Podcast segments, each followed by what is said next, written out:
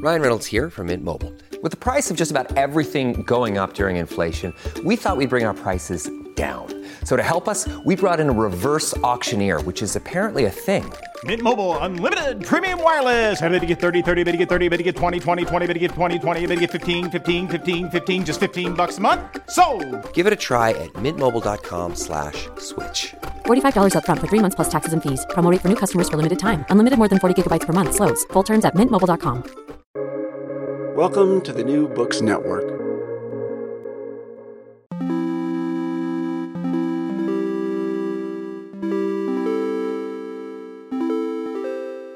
Hello and welcome to New Books Network. I'm Pierre Lancet. A few weeks ago, on a Sunday stroll in my London neighbourhood, I came across a large black billboard displaying the words to colonize Everything in bold lettering. Next to the slogan was the artist designer's social media handle, which, I imagine, one could follow to understand the meaning of the proposal. Calls to decolonize a variety of disciplines, from literature and language to science and medicine, have gained a lot of attention of late. In the context of the 2020 racial reckoning in the US, the concept of decolonization has become the institution's public response to social pressures. Curricula, practices, knowledges, and histories have all been subject to decolonization. An art school in London has a new institute for decolonizing the arts. There's even a punk music festival called Decolonize Fest. What could decolonization mean in all this context? In his new book, Against Decolonization, Olufemi Taiwo argues that the concept has lost its way and has become corrupted to such an extent that it supports the very opposite of its original aims. The drive to decolonize everything is not only unrealistic because it conflates modernity with coloniality, it's also deeply damaging because it disregards the agency of thinkers and societies that are subject to the process of decolonization. Olufemi Taiwo is Professor of African Political Thought at Cornell University, and I'm very happy that he joins me now. Femi, welcome to the show. Thank you. Femi, I'm really excited to talk to you. Um, the book has piqued my interest already about eight months ago, way before it, it came, came out in print, partly for its provocative title, Against Decolonization, and even more for its reasonable subtitle of Taking African Agency Seriously. I want to start by asking you about how you arrived at this clash of ideas and how the project came to be. This was not a book I set out to write, but I'm glad I wrote it. It started out as uh, a paper presentation at a conference on decolonizing philosophy. Mm. I committed to the conference a year ahead, uh, as I usually do, to I just say yes to my friends, and then I realize how foolish that is later. um, and then, you know, all that time for me, it was just, okay, we all talk about decolonizing, you know, so what's the big deal? So I go to the Mm. conference and make my presentation.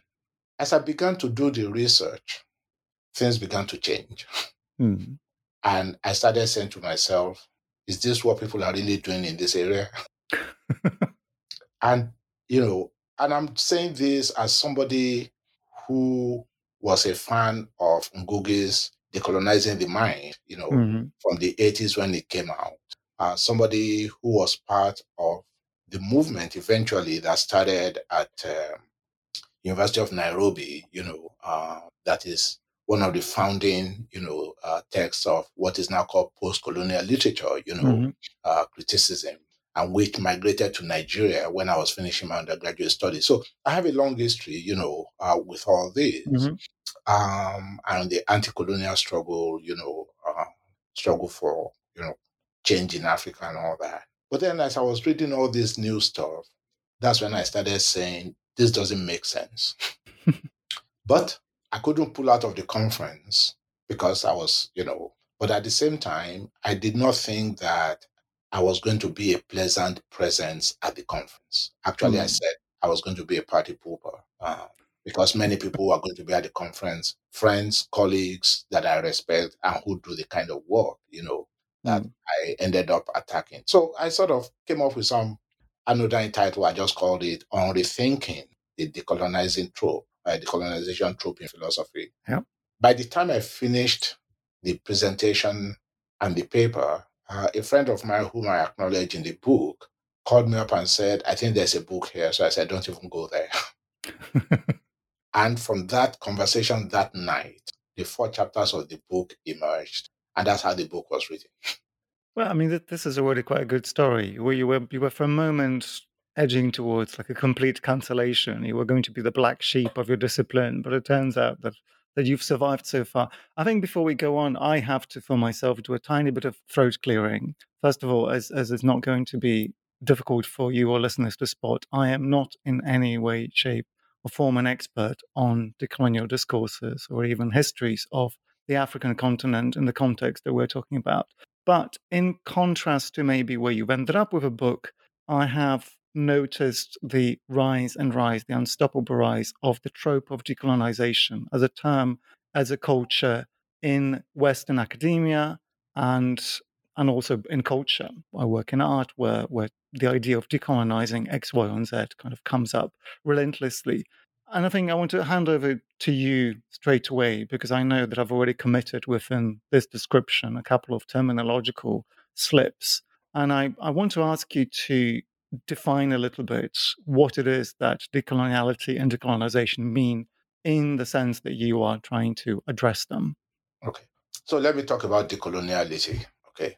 Um, I have refrained and I continue to refrain from having anything to say about decoloniality. Um, maybe when I grow up, I'll have a better sense of what they're talking about, and then I can have something to say about it. But at the heart of it is the whole concept of coloniality. Mm-hmm. And my problem with that is that whatever qualifications people offer, when you move from colonialism to coloniality, and you're talking about a whole way of life a whole way of looking at life, explaining phenomena and all that, and saying that they are all literally based in the ether of coloniality. I think for me, you have not just stepped out of on a limb, you have practically fallen into an abyss because mm-hmm. that then means that what would something that is not subject to coloniality look like? What would be the counter instance? You know, how do we go about falsifying, you know, that theory? How do we establish uh, where the theory is applicable and where it is not applicable? So that's the first part. The second part, and I said this in a, in a footnote in the book, is that for those who argue for coloniality, which came straight out of Latin America, you know, mm. um, they have a longer history with colonialism yeah. than Africa does. That's the first part. Mm-hmm. The second part is something that I will now say, you know, and I think I said it in the book, maybe I did not say it so brutally, is that this is a family quarrel between the mestizo class that dominates in South America and Central America and the European fathers who abandoned them. Mm. Okay? Uh, because when I look, though things are beginning to change, I do not find the native peoples that people are using to mm. argue, you know, for the continuing, you know, for the permanence of coloniality and all that, being any significant presences, you know, being references for the apostles of coloniality and all that, and their works being used as the primary authorities, you know, for understanding reality. Yeah. I'm not even sure how many of the decolonial theorists have ever bothered to learn the original languages to become scholars, you know, of the culture mm. and so on. And so for me, you can trot native peoples out as kind of, you know, props, you know, for your, yeah. but I do not see any kind of serious investment, you know, uh, in that. Now, when you now come to Africa, of course, as somebody who has always argued against what I call the metaphysics of difference, mm. whereby people define Africa by absolute alterity you know, yeah. uh, I might be falling into my own trap by talking about Africa being different, you know, in this case. Uh, but that's not what I have in mind. Uh, if we take history very seriously, the first thing we want to see is how strong, how central, how significant was colonialism in the constitution of Africa mm. as we know it today? And my answer is, as the historian, the Nigerian historian you know, pointed out in a paper written, you know, 1969. It's either you take colonialism as just an episode in African history, or you take mm. African history as being defined essentially by colonialism. So when people use what I call a bastard periodization in the book, colonialism as the singular pole of periodizing African history, I think that is absolutely unacceptable because there is no part of Africa, let me put it again, there is no part of Africa where colonialism, and we're talking here now of European, mm-hmm. modern European colonialism, those qualifications are very, very important. Yeah. Okay.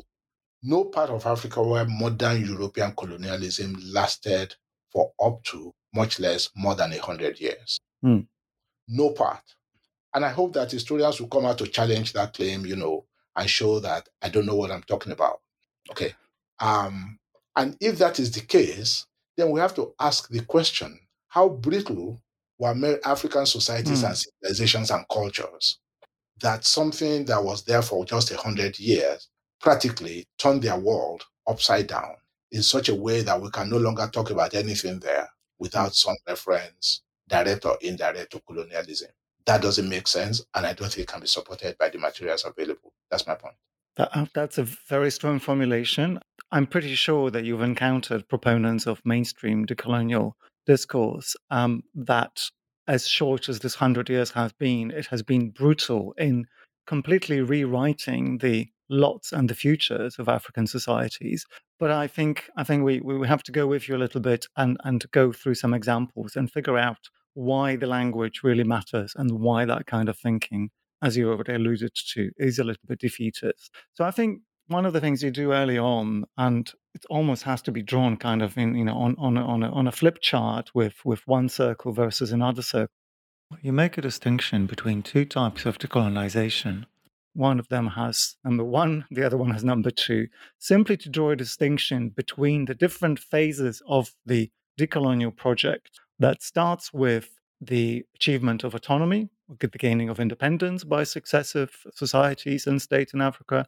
And the second one, decolonization two, goes on to essentially run against windmills as you as, as you end up seeing it right to con- continues to go on with the process of decolonization long past independence so i want to i want to ask you to to talk a little bit about how you see the concepts of decolonization and the aims of decolonization that start in your estimation with perfectly well formed and consistent project from from thinkers like Frantz Fanon but end up in this kind of inconsistent mess that you had just just outlined. How is it that we've got to the point where decolonization means something different than it than it started, and, and why is that a problem? Okay, the two senses of decolonization that I identified uh, have to do with the original idea of decolonization was about the struggle for independence all over the world. Yeah. Not just in Africa. Again, people forget that colonialism was not something that happened to Africa alone. Mm. Vietnam, South Korea, you know, China, mm-hmm. uh, Malaysia, uh, Greece, people forget. Uh, and I like to remind them. So, all across Europe, you know, and that's the reason why I said modern European colonialism. Because, again, part of the tragedy is that people think that colonialism was something that was introduced to Africa by Europe. Mm-hmm. Okay, well, there was Byzantine colonialism in North Africa, there was mm-hmm. Roman colonialism in North Africa, there was Arab colonialism in North Africa. they were all different kinds of colonialism. Yeah. So we now have to distinguish between different kinds of colonialism depending on the era that we're looking at. And the colonialism we are looking at was the colonialism that came with the modern age. Okay. Mm-hmm. And the reason why it becomes very important to be very specific is that modern colonialism came with a contradiction right at its heart. Yeah. Because the modern age is also the age in which, you know, a government is not legitimate if it has not been consented to mm. by the governed. And when colonialism deigns to rule a people without their consent, by definition, it is illegitimate. mm. And that is something that is applicable in the modern age. Yeah. And we should also not forget various kinds of colonialism that were in Africa before Europe got there. Hmm. Okay? Um, different peoples colonized other peoples within the continent. The people that I belong to, you know, had an empire called Oyo. It was a multilingual, multi ethnic, multinational empire that stretched from the area of present day Western Nigeria all the way to the borders of modern day Ghana. Yeah. And people who lived under that control were actually colonies. They were, and this is again part of the problem of language. People come to Africa and say, "Oh, they were vassal states." Hello. yeah. Somebody is determining how you are ruled, who you are ruled by, and they set standards of what you need to do in order to remain, you know, without being liquidated and all that. Hello, you know. Um, and in some of the cases, you actually have linguistic colonialism, you know, in all those also come to Nigeria, in all those border areas, you know, where Yoruba people lorded it over other people. And people will tell you, I don't speak Yoruba because I want to, but because, you know, it was imposed on me. Yeah. So we do need to take all these distinctions very seriously. So my point is that the original mission of decolonization was to free all those countries so that they can come back, as Cabral put it, to be history makers on their own again, which again is a modern thing mm-hmm. that, you know, subjects should be the authors of their own life scripts. And colonization ended that, pushed people away from autochthonous history making, you know, made them into, you know, subordinates, and their history became an element of the history of their colonizers. And I'm saying that that was a very clear thing, you know, the country will become independent, will have its own. In fact, what people want to dismiss, deride as flag independence is the best icon, you know, of that first hmm. idea of decolonization. Okay. Now, what happened was that after independence, because what people consider to be the ultimate goal of independence, which is, you know, self-sustaining societies under the control of their own, you know, rulers, not, you know, and so on and so forth, has not happened. Mm. People then interpreted that as, oh, well, you know, France is still dominating countries in Africa, you know, uh, Britain is still dominating countries in Africa. Therefore, there was no decolonization. So, and not only that, they then expanded it into how we explain phenomena, such that any ex colony whose inhabitants, intellectuals, you know, journalists, all of them, find anything worthwhile in the lives or modes of, you know, being of their erstwhile colonizers and decide to keep those continue to be evidence of colonial mentality. Mm. That's when I said, wait a minute. You cannot say because something happened under colonialism, I will now find it again in the post independence period. Therefore, colonialism is the explanation for its persistence in the post independence period. Philosophically, that doesn't make any sense yeah. because we could have any number of reasons why this has persisted. Inertia may be one. Mm. Okay? Yeah. It's really the choice of the people to say, you know what? You have this thing. We we saw it, you know. We really like it and we're going to make it our own. Mm. Now, why do you want to say that for any oppressed group to find anything in the mode of being of their oppressor outside of the oppressive instruments is a continuation of their oppression? That's what I mean by when you do that, you have practically trashed native agency. Yeah, I mean, that's super clear to me. And, and, and frankly, reading your book, I was time and time perplexed as to why, eh, much why the understanding of the problems as you outline them has not permeated certainly Western academia with its propensity to, to, continue exactly the conversation about the uh, decolonization as as you have just outlined.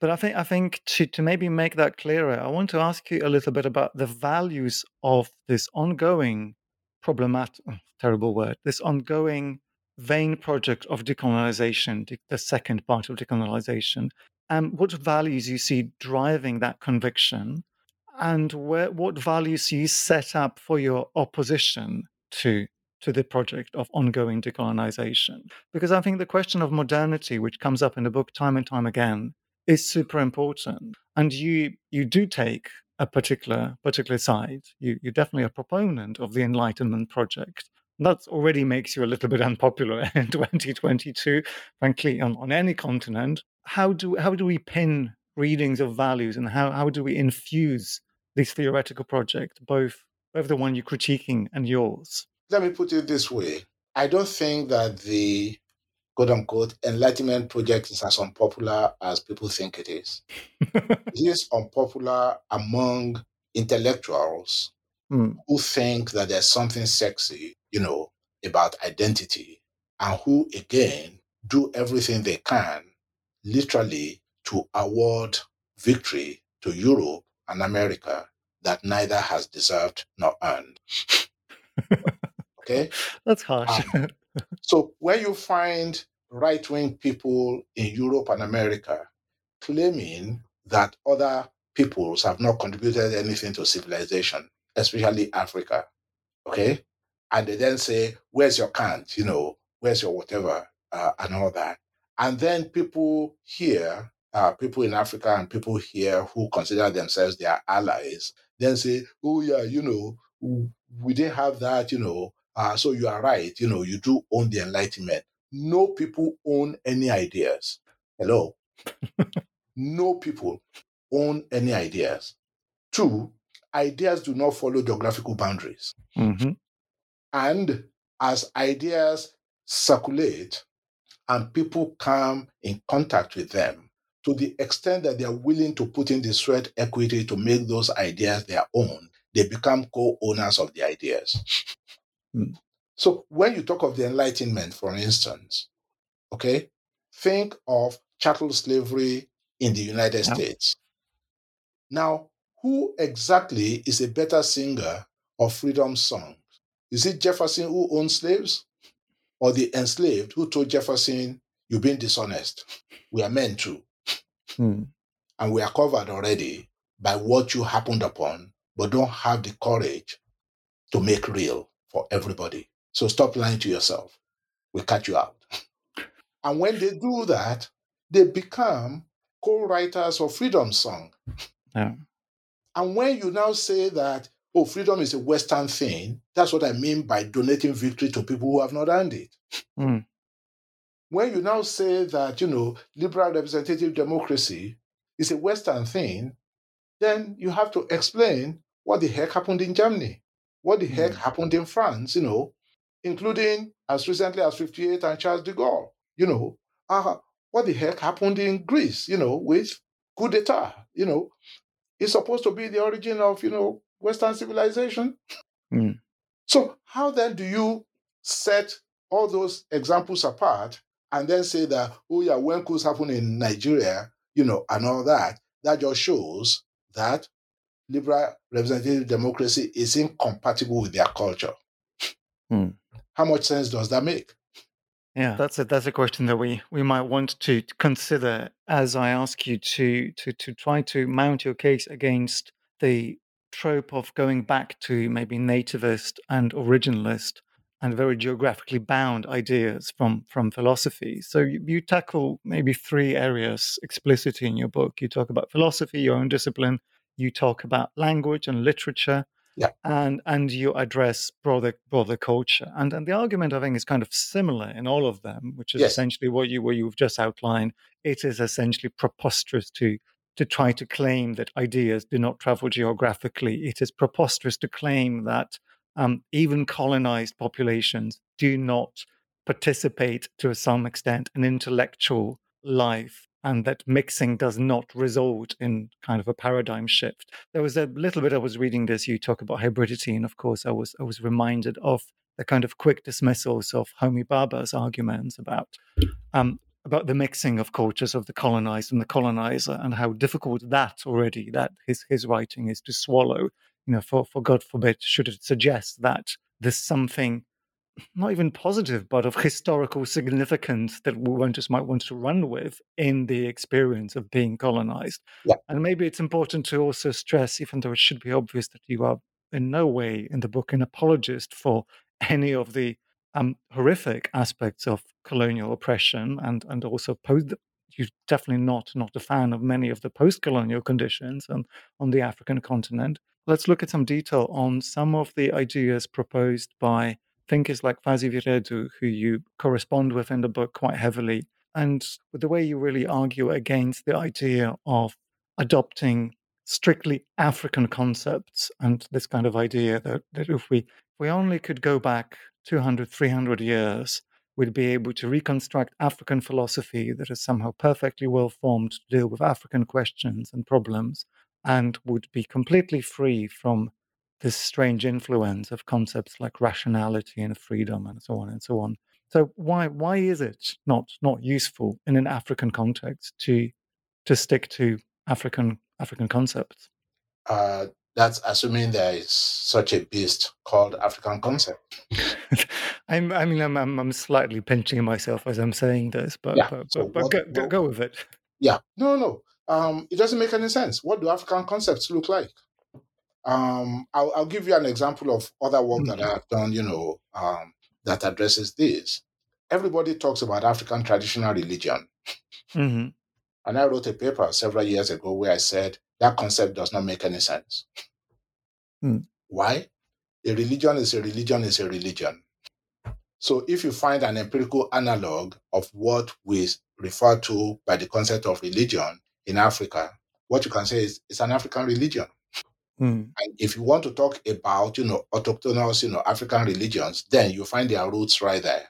Um, but you can also have indigenous African religions that are not original to the place, but have become indigenized over time. Christianity and Islam will be very good examples, you know, mm-hmm. of those. Um, so when people then talk about, you know, African traditional religion, they are looking for some kind of African concept. And what they end up doing is a mishmash of different traditions and cultures across the continent. And then I tell people, I said, I'm sorry, Yoruba religion is unlike other religious traditions that I know. So if you are not going to panel all of them into some kind of dubious uniformity, in fact, Yoruba religion is more like Greek religion. Hmm. Do you know how much those two are, are like without any evidence of their having touched one another over time? If you took out all the Greeks and god, gods and goddesses and you substituted Yoruba gods and goddesses, you don't need to change anything. they got divination, they got ecstasy, they got possession. And in both religions, if a god is not offering what you are looking for, you trade them in for new gods. mm-hmm. So, when did you then allow yourself to be goaded into thinking that the Abrahamic religions dominated by monotheism which are the anomalies in the history of religions in the world, and they mm. continue to be the anomalies, you know, then become your standard. And you then trying to find a way to say that, oh, you know, African traditional religion is like Christianity. We also have one supreme God. Where's that coming from?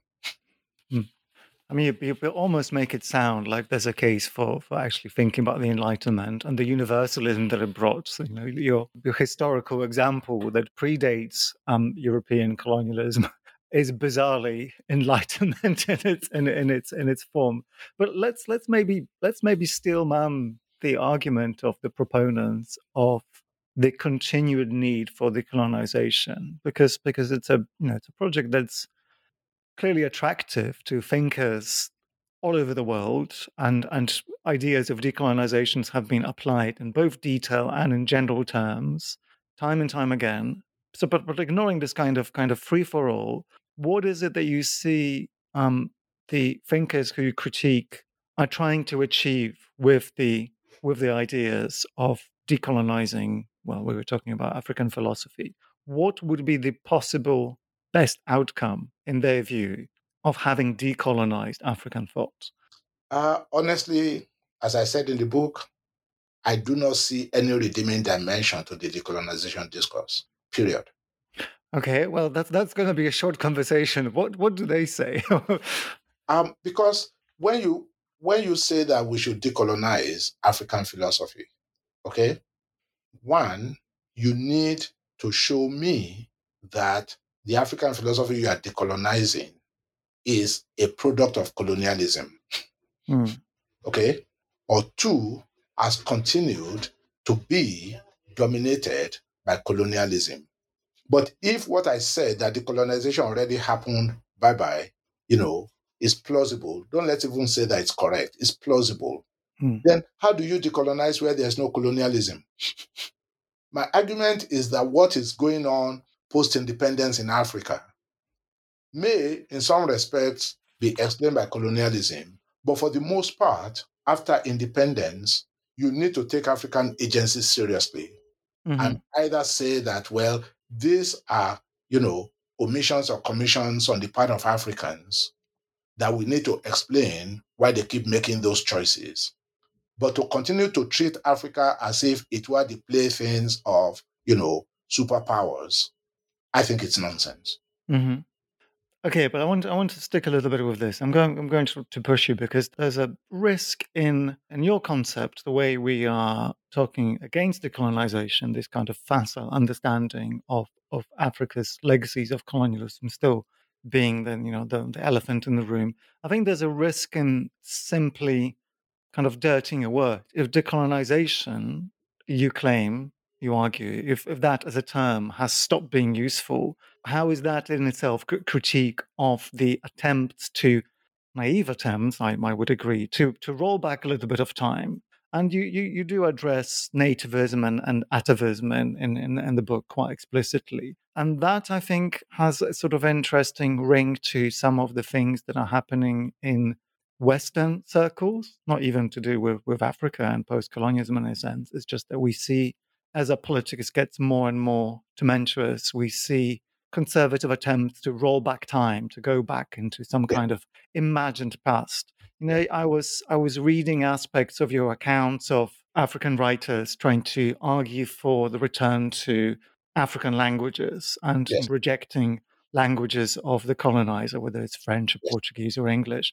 And I was sort of thinking about right American right wing memes in which we have US Americans trying to invoke ideas of the Roman Republic, Yes.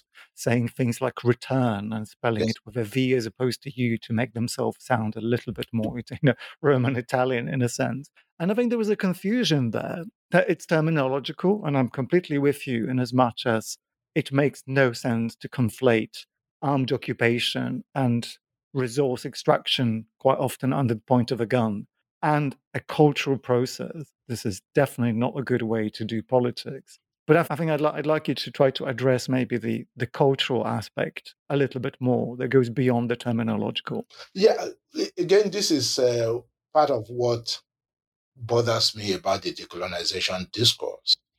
And that is that once people buy into what Fanon called the make believe world of colonialism, Mm, whereby you know you have colonizers on one side, you have colonized on the other side, and near the train shall meet. Okay, mm, uh, then what you end up with will be, you know, cardboard copies of real Hmm. human beings and groups. Uh, as I said in the book, and Fanon made that very clear. Yeah. The lives of the colonized and the colonizer were not separable. mm, Just like in the case of chattel slavery, and as I said in the book, the slave owners actually believed that the enslaved were animals, then this was a civilization built on bestiality. mm, So, those of us who are then analysts, theorists, thinkers, it is our duty to not accept the stories that the oppressors tell about themselves. and what that means is that I shift focus away from what British colonizers were thought they were doing in Nigeria. And then I ask, how did the colonized view what was going on? How did the Mhm. enslaved view their the enslaved never believed at any moment that they were not human. Hmm. So they continued to exercise the prerogative of being human, including divesting their so-called owners of their language. Hmm. And then they turn that language to use. So what do you want African Americans to do to decolonize language? So they must give up on the English language? Hmm. That was the language of the slave owners. And when you now come to Africa, you know, as I said in the book, English was not introduced to Africa by colonialism. That's the first part. The second part is it's not just English. When you look at all the coasts in West Africa and all those forts that were built for slavery and for the slave trade and so on and so forth, those forts and the communities around them, they were all cosmopolitan co- communities where people spoke several languages, where people interacted with one another. So you want any African language in that neighborhood that's going to pretend to some kind of pristineness Hmm. after 500 years of those bleedings into one another. So when you are now saying that we should go back to an African language, that's why I said you make it seem as if it's so easy for us to say, oh, here's an African language. Do you have any living language that is not creolized? Welcome to English. And as I like to joke with my students, you know, I hope Indians wake up one day and say to the English, we want my uh, calico back, you know, we want all those that you have now incorporated into. So why is it okay for the English to make their own, whatever they find anywhere, and it's not okay for the Yoruba to do exactly the same thing? Well, there's no good answer to that, but you do run a good critique of the promises of the own language discourse, and you take issue with um, Ngugi wa Thiong'o, who, who's one of the theorists of adoption of African or readoption of African languages. And maybe rather than run through the argument again, I might ask you about your experience of, of writing in English. And, and forgive me if I'm going to exoticize you a little bit, but I, I would like to to think a little bit about your position in forming this argument as someone who has been active in academia both in Nigeria and now in the US. So there's this kind of duality which you point to in a book time and time again in the experience of anyone who grows up speaking more than one language or frankly one you know growing up with one language is already legitimate enough under any circumstances but i want to i want to think a little bit about how your experience of making these arguments from both inside and outside, how that might have shaped shaped the argument itself and your position. Uh, you know, as much as possible, actually, I did not exactly start from where I am sitting personally. I mean, I told that Mm. story yeah, just to show that, look, I understand what the issues are uh, with Mm. people uh, who find that. And this is why it gets biographical. My education in Nigeria did not exclude Yoruba. Mm. In fact, it was part of my education. And this is again the part that people miss when they panel beat Africa into one, you know, flat, whatever, you know, uh, picture they want to paint. Uh, in fact, there is more now that it's being done by people I consider airheads, you know, who think that their children will not do well if they speak their original languages and all that. When I was growing up, that was not an issue. Yes, we were punished in school uh, so that we'll get the proper diction for English and so on and so on. We were discouraged from using, you know, our Yoruba language, but we were studying Yoruba, you know, as a subject. We were reading Yoruba literature, you know. So for my generation, who paid attention and all that, if you wish to, you could be effectively bilingual as I am. Mm. And you look at somebody like Wole Soyinka, who did not even have the benefit of, I think, studying Yoruba, you know, uh, during the colonial period and so on and so forth. But his Yoruba continues to inflect his writing in English. And that's why I said in the book, you are not going to mistake Wole Soyinka for Harold Pinter. They both write in English, but Mm. Harold Pinter does not write Soyinka English. Yeah. And Soyinka does not write Harold Pinter English. That says something about whether or not it's possible for anyone to domesticate a language and literally put their spin on it. Indian Mm. English, Australian, you know, Yeah. English, Canadian English. So this is the kind of complexity that people elide when they now talk about, you know, how uh, and how does a language become colonial? Mm.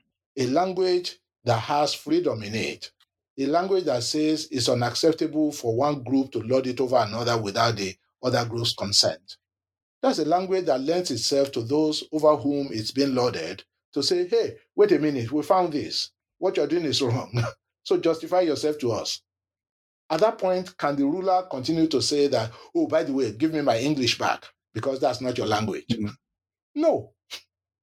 So people claim it and then use it to fight those who use it to justify their op- so all those who might want to read my book as there's something positive about colonialism heck no there's nothing positive mm. about it i already wrote that in a previous book but some of those artifacts are not owned by colonialism mm. in fact colonialism in presuming to own them showed its own bankruptcy yeah yeah, that that is definitely a logical logical misstep. But if I if I wanted to pay some attention to to the argument of the proponents of ongoing decoloniality, they would probably argue that there are aspects of language that of colonial languages, as they would term them, that simply that simply make it impossible to discuss certain issues. I mean that we, we see we see this we see this constantly within within the West, for instance. Like you know, we must invent new languages to be able to critique capitalism. We must invent new language so that neo-colonialism, which apparently a bit like neoliberalism and capitalism, you know these kind of blanket terms.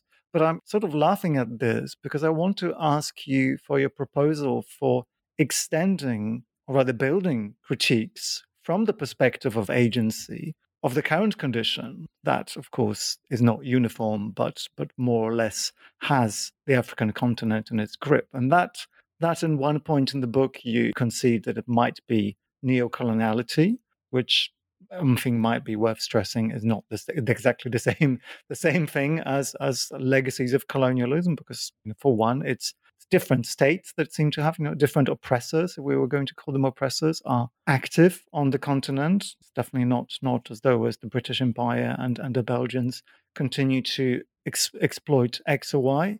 But i think my, my broader question is just to do with how we move from the slightly bankrupt and ineffective project of decolonization into a productive version of it because I think we it would be would be so so tempting to to go with you and say, oh, we must we must move on. All of these discourses are completely irrelevant. But unfortunately, the reality of neocolonialism and under its various guises, which don't always even need to have the colonial aspect to them, but there, there must be a relationship. Or are you are you proposing the relationship is now so far removed that we we need to operate under completely different terminology?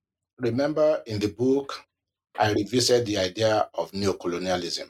Mm-hmm and I quoted, I actually revised the idea of neocolonialism presented by Kwame Nkrumah, mm-hmm. and I mm-hmm. now introduced into the discourse a Nigerian thinker, Obafemi Awolowo, who said neocolonialism is what we do to ourselves as Africans who have failed to use the opportunity given us by independence to reorder mm. our own priorities. Now, it's out there now, so let the colonizers respond to it. Uh, I think neocolonialism is a red herring. It really doesn't make any sense because I joke now that in 50 years, our intellectual grandchildren will be pushing the decolonizing whatever against China. I feel, yep, QED. I think that, that's all we need to know about the concept. So, so, so is that, you know, Britain and uh, France and all of them right now they are not the ones messing with Africa. it's China. Mm. And your mm intellectuals are busy in the name of some so called anti Westernism, saying that China is our friend. Mm. And China is now building party schools in Tanzania and Uganda on how to run one party states. Yeah. In 50 years, and literally, they are the ones who are now completely logging into extinction. Africa's forests, you know, the redwoods in Gambia, and Senegal, the hmm. rainforest in Liberia, in less than 20 years.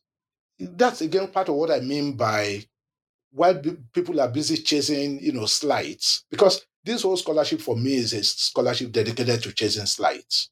Mm-hmm. The real issues, you know, even the business of writing original stuff in African philosophy is not going on. Mm. That's what I mean by it is inimical to the growth of scholarship, you know, in the continent. Everywhere you turn now, your young people, because that's where the money is, they want to decolonize. Mm. And all the people that are entered into the debate in this book, you cannot find African scholars who are experts on them. Mm. I, w- I want to situate this a little bit geographically. What you describe is it seems like like quite terrible impasse. You call in the book for writing more complex, more hard hitting histories and theories and, and philosophies. And there's even an aspect of the book in which I, I see your dissatisfaction with a lot of African statecraft, like literally politics. You're looking for permission almost to call your leaders, call your politicians Thank you. ineffectual. And Thank and, you. and I think that's incredibly important.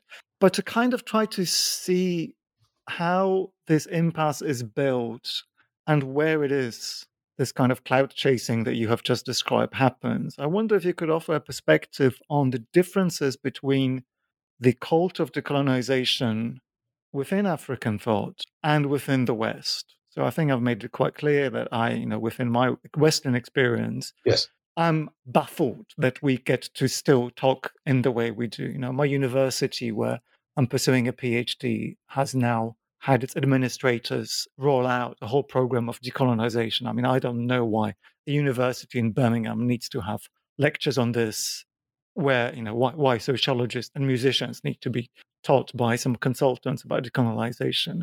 So I think the question I want to get out of this is in which direction do you think this concept, the bankrupt concept, travels? And what is it that African thought, African politics has been doing to resist it? Or, or what alternatives does it does it propose? You know, in an ideal world, if the West could just go and you know, leave leave Africa alone for five minutes so it could do its own thing, whatever shape that takes. Let me let me say this. And there's a reason why throughout the book I did not single out particular decolonizers, you know, to. Mhm. I am perfectly happy to leave people to their own designs, Yeah. um, enter this into the conversation, and have our audience decide what serves them best. That's the first part. The second part is, you know, when people in the so called West begin to run around with this decolonizing whatever it is and all that, the Mhm. first question I ask them is, where are the authorities from Africa that you are reading and teaching to your students? Mm. where are the thinkers that you consider worth your while that you are going back to school to study Mhm. so that you can expand your own repertoire, you know, of materials. So what you end up with is a kind of tokenization, but more importantly, a kind of self-flagellation, you know, that just says, oh, beat me up a little bit more, you know, I'm really accounting for what my people did to you. And which again, for me, as I tell people here in the United States, if as a white person, you need to gape, uh, to gawk at my pain to know that there's something wrong with anti-black racism, you got a problem. Well, that is crushing. Okay?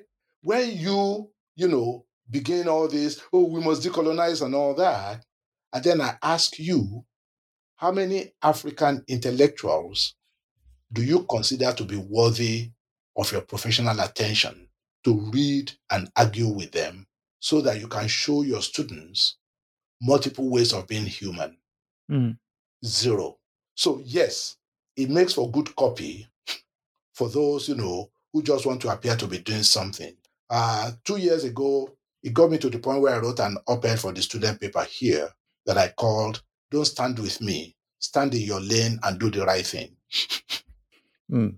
And doing the right thing means that you take African agencies seriously and you don't, you don't turn Africa into a continent of pathologies where the only thing you are interested in is in going there to dig latrines to serve your conscience. Mm. So please take Africa as an intellectual project. And don't just read those in your echo chamber, you know, where you are all just going on about colonialism. Please start taking very seriously the 1,000 plus years of Yoruba history and culture. Mm. Please go out and learn African languages and not write all this BS about how, oh, there's something in Akan, it's very similar to this in Uganda. How much of those languages do you know for you to even know that any word is similar to any word in the other language? How do you do comparison when you don't have two pieces. no, so that's what I mean by, but meanwhile, you find many African scholars for whom this is lucrative. And I'm Yeah. afraid they are making exactly the same bargains that our forebears made when we sold all human beings for half drunk bottles of scotch. Hmm. That is an indictment, Femi.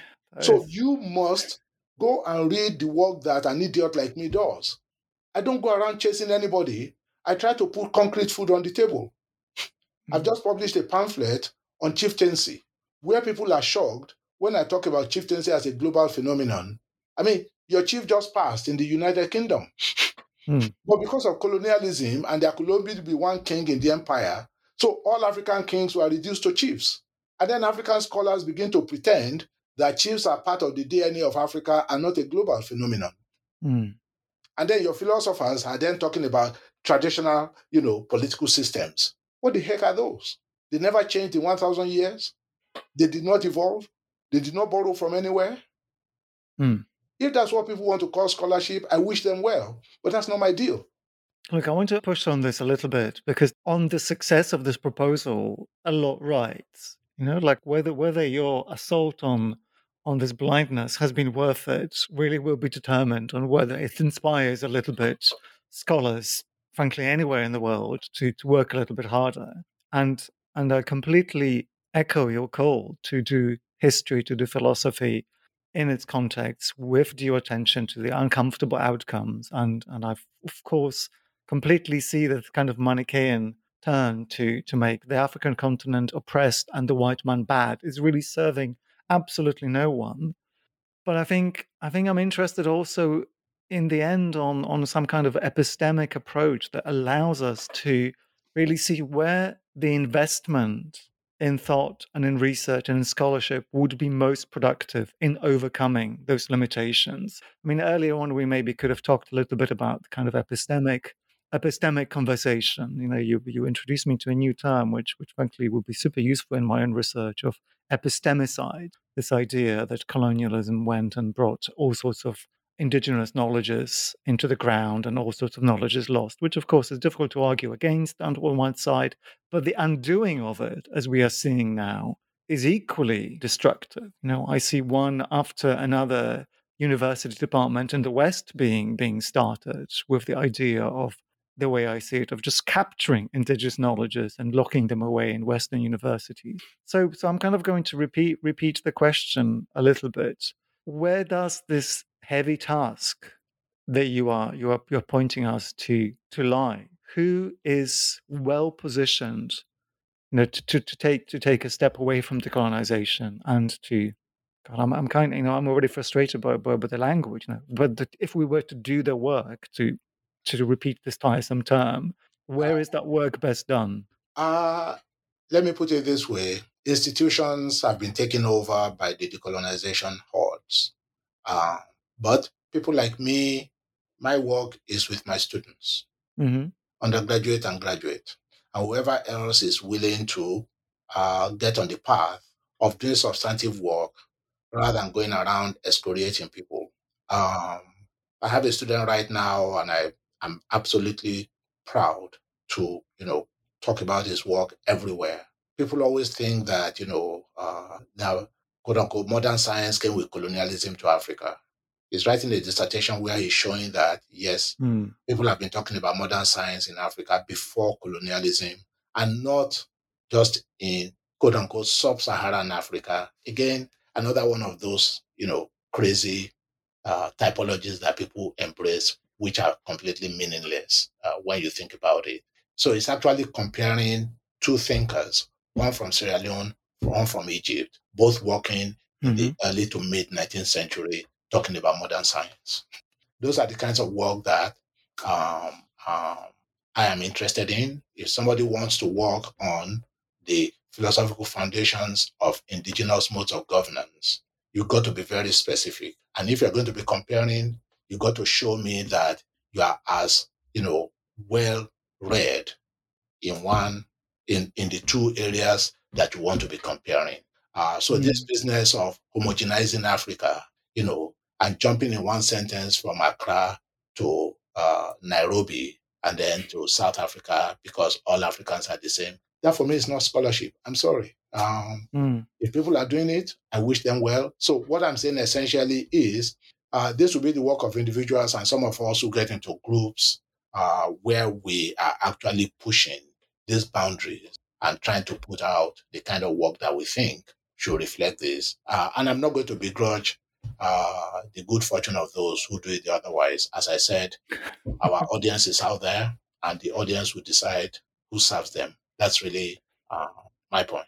Well, So, I mean, I'm, I'm just going to point out that you you do actually engage with named thinkers and named writings in the book. So, Yeah. so, Oh, so no, what I mean by this that is by, by way of recommendation. It's not just a Yeah, you know, thank kind of empty argument that we that we, we are doing. Thank you. So- just a, uh, all these uh, schools in the UK, in the United States, and so on and so forth. I don't have anything to say to people. I'm not going to be part of those discussions. I'm never part of those conversations. And as I'd love to tell my friends, I wish them well. Uh, Mm. But if a young person who wants to go to graduate school and all that, and then they approach me, and then once they tell me, "Oh, I want to decolonize," I, I tell them, "I don't think I'm your teacher." Hmm. I do that routinely now. Anybody who wants to do decolonizing, I cannot sign on to to train them. well, that's certainly fair enough. But I think we need to do justice to the book and let you end our conversation with a success story or two.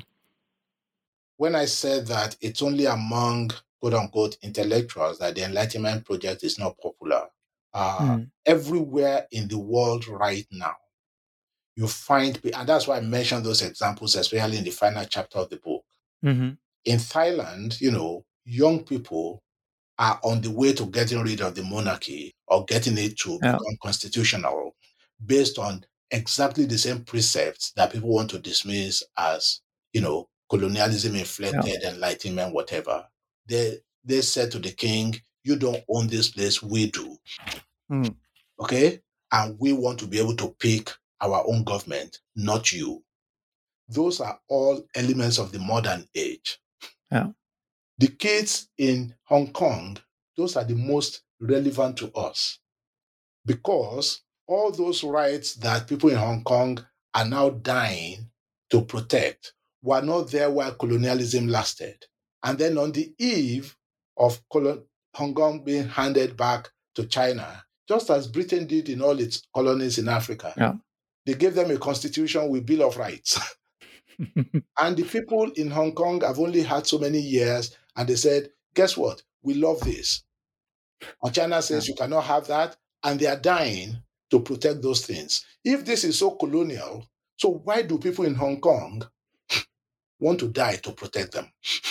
That is the evidence you need that these are human inheritances. Hmm. They are not owned by any people. And if a people consider that this will give us a life that is better than the one we were previously under, we're going to die for them. Yeah. And you find that going on now all across Africa. Everybody is trying to put what I call the empirical version of the modern state, a state that answers to its people.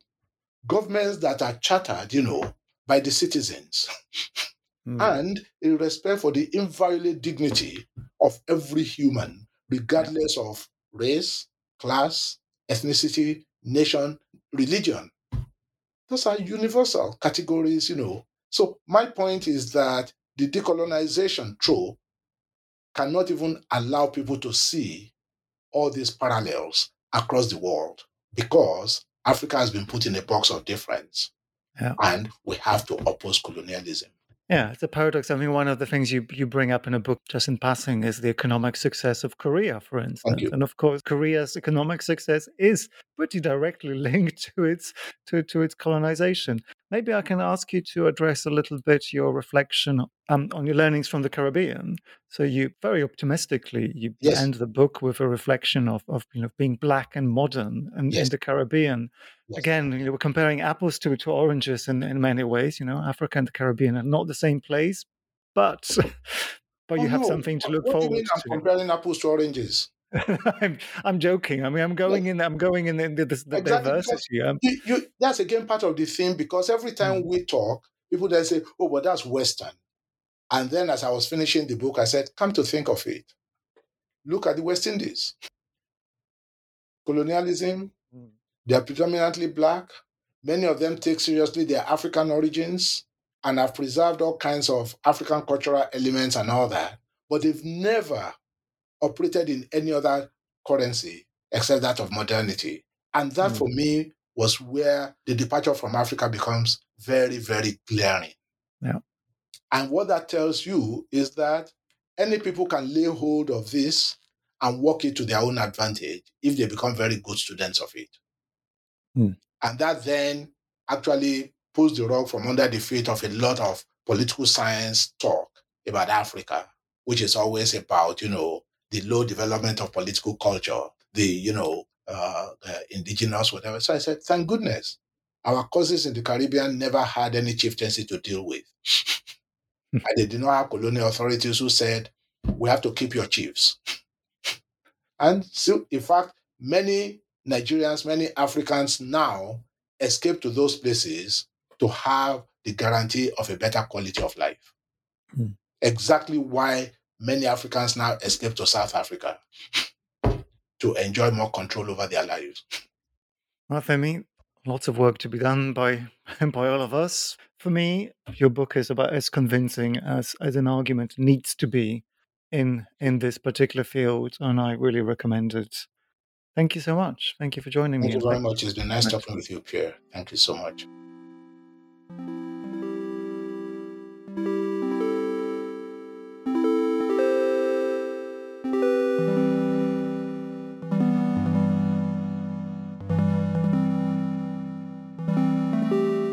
Against Decolonization, Taking African Agency Seriously by Olufemi Taiwo is published by Hurst. I'm Pierre Delancey, and the editor is Marshall Poe. Thanks for listening, and join us next time.